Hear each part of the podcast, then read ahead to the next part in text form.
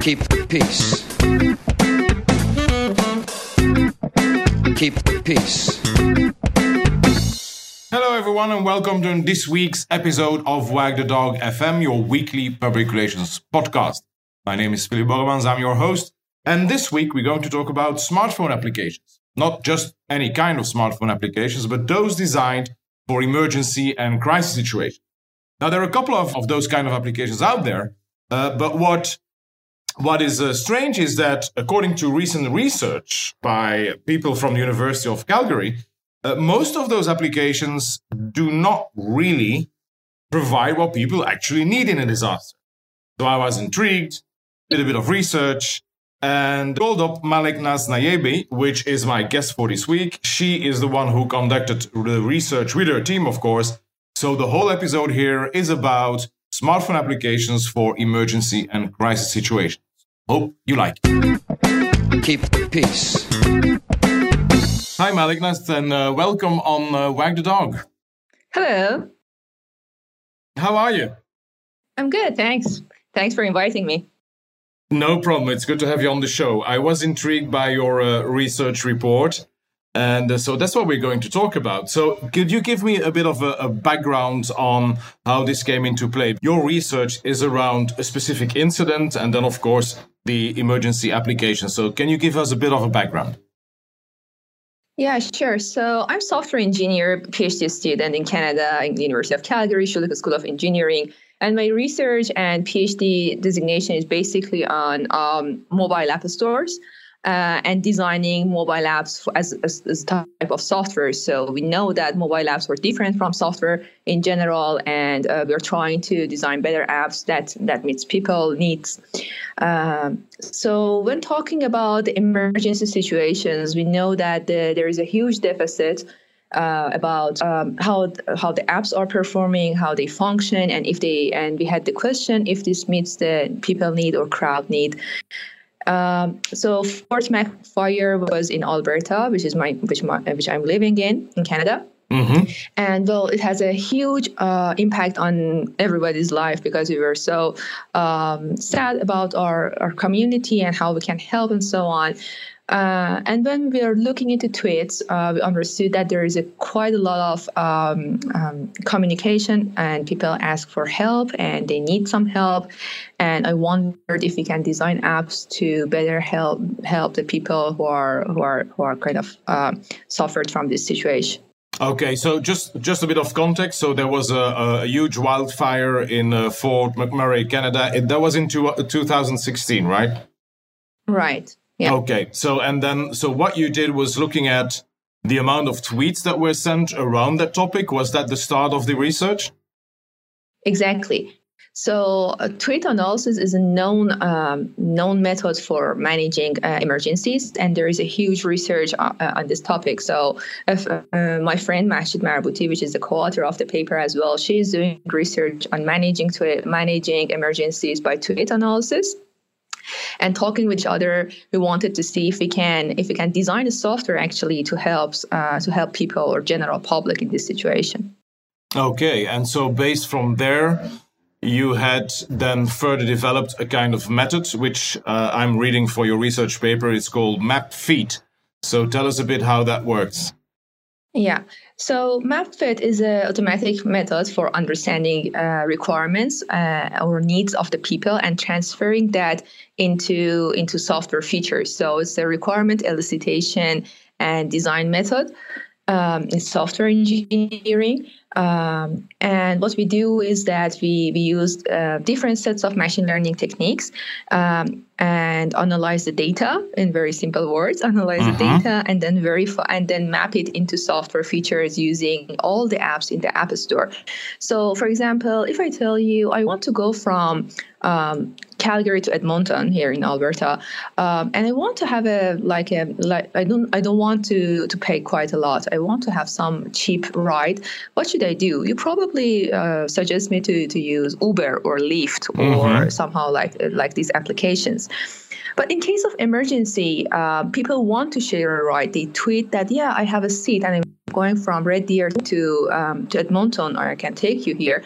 Um, however, they cannot use Uber in that case because Uber is not functioning in this case. It is not designed for emergency situation and uh, is not uh, and the twists are not fit, um, are not like like um, so the, the twists are not integrated into twi- into Uber. So Uber is a is a separate uh, separate service, and tweets are separating that people are saying, yeah, I'm in a bad situation, I need a ride, and please help me. So that was the idea. If I tell you, uh, let's let's design an app having a car sharing or ride sharing uh, feature uh, if you are familiar with Uber, you say, yeah, but why not going for something like Uber? And then we put it in the app store, in the in the in the app that we are designing for emergency. Uh, what we do with MAPFEAT is that we automate it because there are wide variety of requirements. So, for example, sharing a ride is just one example of that. Mm-hmm, mm-hmm. So there are wide variety of um, of requests, and can automatically. So it's not a it's not a group of authorities sitting there, stakeholders thinking that what should be the feature. We look into these tools and saying that okay, we can automatically with machine learning we can we can map this into software features. Okay, so so if if I just want to recap, so you're analyzing tweets based on a, a true uh, true emergency uh, around the wildfire.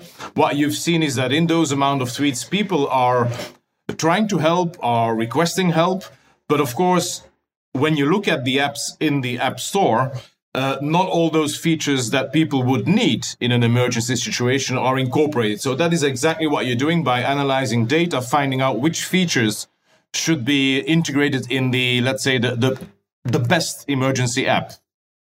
Yeah, exactly. And so, what have you found out? Because I can imagine that you know we would like a lot of features, or maybe just not too many in emergency situations. So, what did you find out? What are people requesting, or what did the machine learning, you know, tell you? Okay, so we analyzed 70,000 tweets during the Fort Mac fire. So during the like the first week of wildfire here, people tweeted around 70,000 times. Okay. Um, we analyze these tweets and we separate the, so there are several spams and advertisements and so on. So mm-hmm. we took them out. Um, and then we map them into software features. Uh, as the result, we find out 144 app features or software features that people that can help people in emergency situation. Among this 144, and then we ask people who were involved in this wildfire to rank these features. Mm-hmm. And then they say that how much a feature is essential, or is worthwhile, or it doesn't make sense to them, or they don't need it, or they haven't needed, it, or something like that. So looking into this ranking, um, considering the top 10 features we mined and verified, none of these features exist in any of the emergency or wildfire apps right now. Looking into 40 features, only six of six of them is uh, in one of the currently existing apps for wildfire or emergency, which is a huge gap. Yeah, I can imagine. I mean, having some experience with the emergency applications through through my volunteering work, um, yeah, I mean that that's a huge gap. I mean, from seventy thousand tweets going to 140 or 100 plus features, but then starting to compare and then seeing that not any of those applications, which are in fact crucial, I mean, they could be life saving, and that is also their objective, uh, don't have the features that people in fact are requesting or at least are are waiting for, right? Exactly. And among these apps that we analyze and compare with, there is a Red Cross app, there's American Association of Firefighters app. So there are apps from big organizations that actually does, does not need, meet the needs of uh, general public. Mm-hmm. And so, tell me a bit more because yeah, now you have the analysis. So, what are the top uh, the top features which you found out that should be in emergency applications? Uh, so there's a there's um, among them probably we can point into um, tap uh, uh, requesting ambulance on a tap, uh, directly um, reporting um, an incident to the police mm-hmm. Uh, via the app, uh, seeing how much fire is um, is what is the distance of fire with them, where is the next grocery store, store um, what is the what is the traffic situation in the in the in the area the uh, the gas and fuel uh, situation resources in general like water and food um, emergency zone maps um, real-time alerts, and there are many more. Right? Yeah. Okay, but so so it, it's what you found out is that people don't only want to get information but also give information, right? Exactly. So right now, the app that we design is uh, based on the tweets, and we are uh, in the process of fitting. Uh, and then, okay, these features, for example, somebody wants to see what is the um, gas station lineup.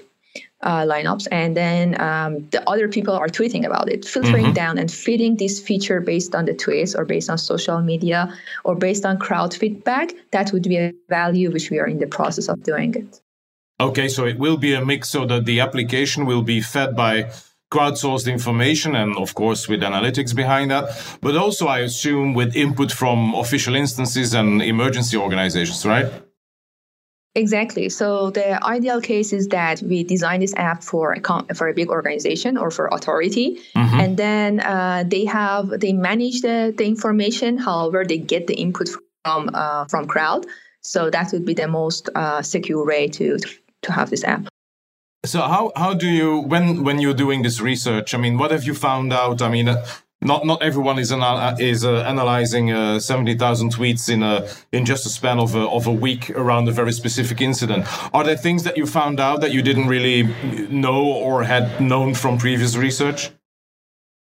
Uh, well, the research uh, per se is, um, is is thinking is um, focusing on the you know software and technology and how this is different um, so the the, un, the understanding of stakeholders or authorities is different from people and this is a this is a very known well known mm-hmm. very well known uh, problem in this software engineering uh, which we can prove in the case of emergency the gap is very huge mm-hmm. um, saying that so authorities they think that they know what people want and people even think that they know what they want. Mm-hmm. However, when we are looking into the evidence like tweets, uh, saying that what people really, really requested is different from what authorities think based on experience that people need, even different from what people think that they will need in this in a situation. So, uh, this was the uh, this was the, the understanding that uh, we found uh, apart from the main results, and uh, this showed us that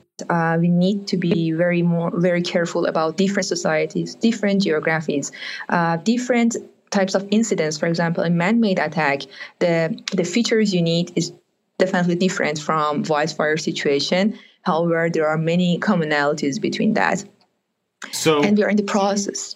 No, go ahead. Sorry. Go ahead. Sorry. So we are in the process of comparing different incidents in different geographies and uh, trying to understand the societies better to see what we can uh, what we can learn from commonalities and differences between general public needs. So, looking at different situations, emergency or crisis situations, wildfire uh, attacks, um, flooding. I mean, would that mean that you could incorporate different scenarios in one application, or is that still too early to say? We can potentially, we definitely can. Um, the fact that if we should do this or not uh, is another story. Mm-hmm. Um, I personally, or my my team here, my supervisors um, and my co-authors, they think that uh, we all believe that having one one emergency app as a core app installed on the soft, on the on the cell phones of the people is making more sense. Mm-hmm. However, it should be more modular. So if uh, here, for example, in Calgary, there's flooding, there is wildfire uh, and we cannot ask them to install one app per per incident, right? Sure. Um, so so having one emergency app here and then uh, having different modules, for example, if the situation is wildfire, then there are specific features in the app available. And if the situation is flooding, there's another one. And if it is an attack at the, at the university, then well, there's another there are another features adding to this yeah. this app. So, so so that would be a, a modular approach depending on the emergency in uh, in that case. Yes, definitely. Knowing that there are similarities between emergency situations and differences, of course. Okay, so um, let's focus a bit on communication. So most of my audience are, are people in uh, communications, public relations. Some of them do work in emergency communication or risk communication, but from the purely communication point of view, meaning you know transferring information or getting in touch with people, uh, helping them through information. how how strongly is that uh, a requested feature in an application by people? It's not just about getting data, right? Or is it? Or is it?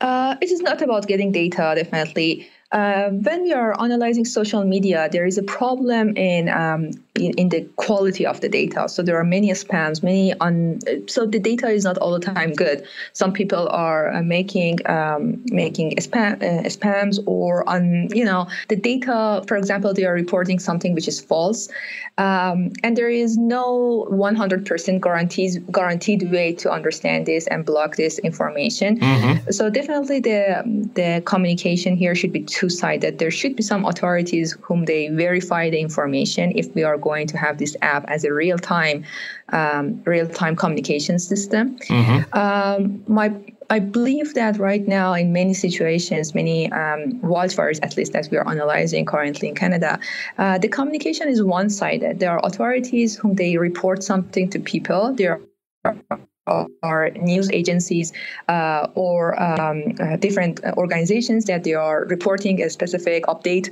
or alert or pushing that uh, to the to the general public and pushing the information. Mm-hmm. And then there are communities between people whom they are trying to to help, and is unofficial. So they're trying to help each other. They say that okay, that's a store or that grocery store. They have the they have water or they have food or that uh, that gas station there is uh, there is no lineup and mm-hmm. then the road is open there. And the data is more real time which is usually the authorities takes time for them to to push the information yeah.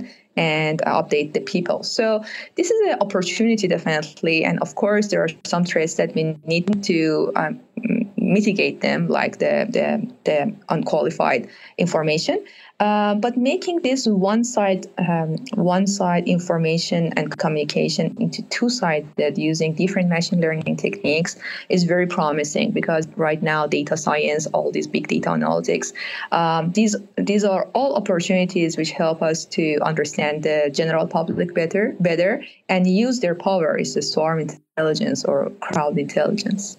Yeah, and I, I, think that is again we've been talking a lot in our industry about the impact that big data and analysis uh, has.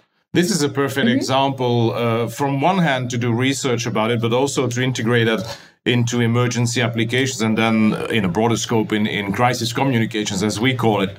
Um, uh, another thing, based on on what you've researched, so. Um, how do you see the role and and maybe you haven't thought about it although i've heard you say you know official instances or maybe the private sector. How do you see companies for instance using this in their general preparedness uh, about crisis comms or crisis preparedness? I can imagine that a, a large company in a in a risk industry for instance should be looking at that kind of of, of application right? Exactly. So uh, we had quite a lot of attention from industry, but uh, the follow up on that is not very uh, very well. Mm-hmm. Uh, for example, insurance companies um, they are very interested in this research because they want to react fast. For example, for claims and other uh, stuff. Um, the the emergency app designers. Um, the ones which try to have like more uh, hazard awareness they are very interested in this research. Uh, but I want to emphasize that even a financial institute can benefit from this this research because uh, whomever, whomever is concerned with uh, communica- communicating uh, with their users on time and listening to them and providing software that facilitate their um, their uh, their customers' life, uh, they can benefit from this research because what we basically is doing is that we get any type of um, data as the input, uh, which comes from the users or customers. Um, and then we map this into software products, saying that these software products potentially can help the um, your customers or you, your users. Mm-hmm. And then this is a channel for informing your users or communicating with them. Okay, so I, if I understand well what you're saying, this happened based on a case study with a wildfire, which is an emergency situation. But but the structure that you now have, the methodology and the approach, uh, you know, can, can be used in different situations and also non-emergency situations. Exactly. So it is evidence based software engineering, and the evidence is the data coming from customers in any way, either Twitter, Facebook, call center, communications, or whatever it is. Mm-hmm. I love that evidence-based Yes. software engineering. That is um, that's how it should be. Now, of course, with a- with a framework like that, there are a lot of opportunities for communications people and, and, and organizations that we work for to, to use this. How far are you in the research? What are the next steps?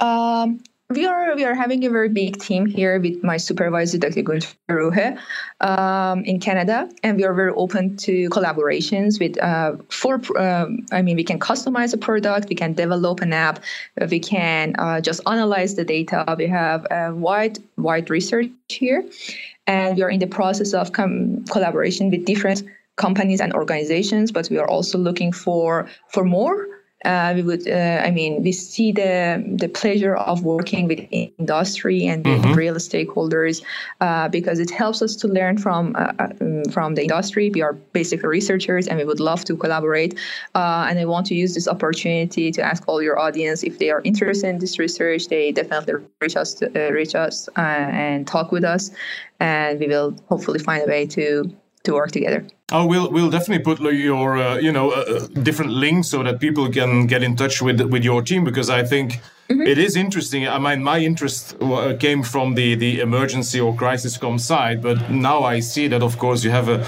a system in place which has different applications. One one one question though, um, you know, I mean. Uh, English is not your mother tongue; it isn't mine. So how how about languages? How about you know different languages being used in emergency situations? How does your system adapt to that? Uh, well, the different machine learning techniques uh, they're independent from the language, and they, we can train them with different languages. Uh, definitely, we need um, we need to so we need to basically say that what information is informative and what is not informative. Um, but definitely, that is possible in our group. We have different um, different tra- translation um, people that they can help us and translators, uh, and I'm sure that we will find a way if that would be the case. Okay, yeah, because most of the time, I mean, when we see applications or at, at least examples, they're mainly uh, based on English speaking, uh, an English speaking public, and then we sometimes forget that not the whole world is speaking English. But uh, Yeah. and uh, uh, uh, I think a question that everyone wants to know: what is the top one feature that people are expecting in a, in an emergency application? Um, food and water requests and resources. Okay, Yeah, that okay, so one. that is that is yeah yeah we we, we could we, we could have thought that you know based on social psychology we could have known that but again Exactly. it's, it's not featured in many applications that is true yeah yeah the basics Yeah. first right so, yeah, looking backward, everything seems uh, obvious, right? Uh, but but the fact is that the apps are not designed that well, and of course there is a huge room to improve.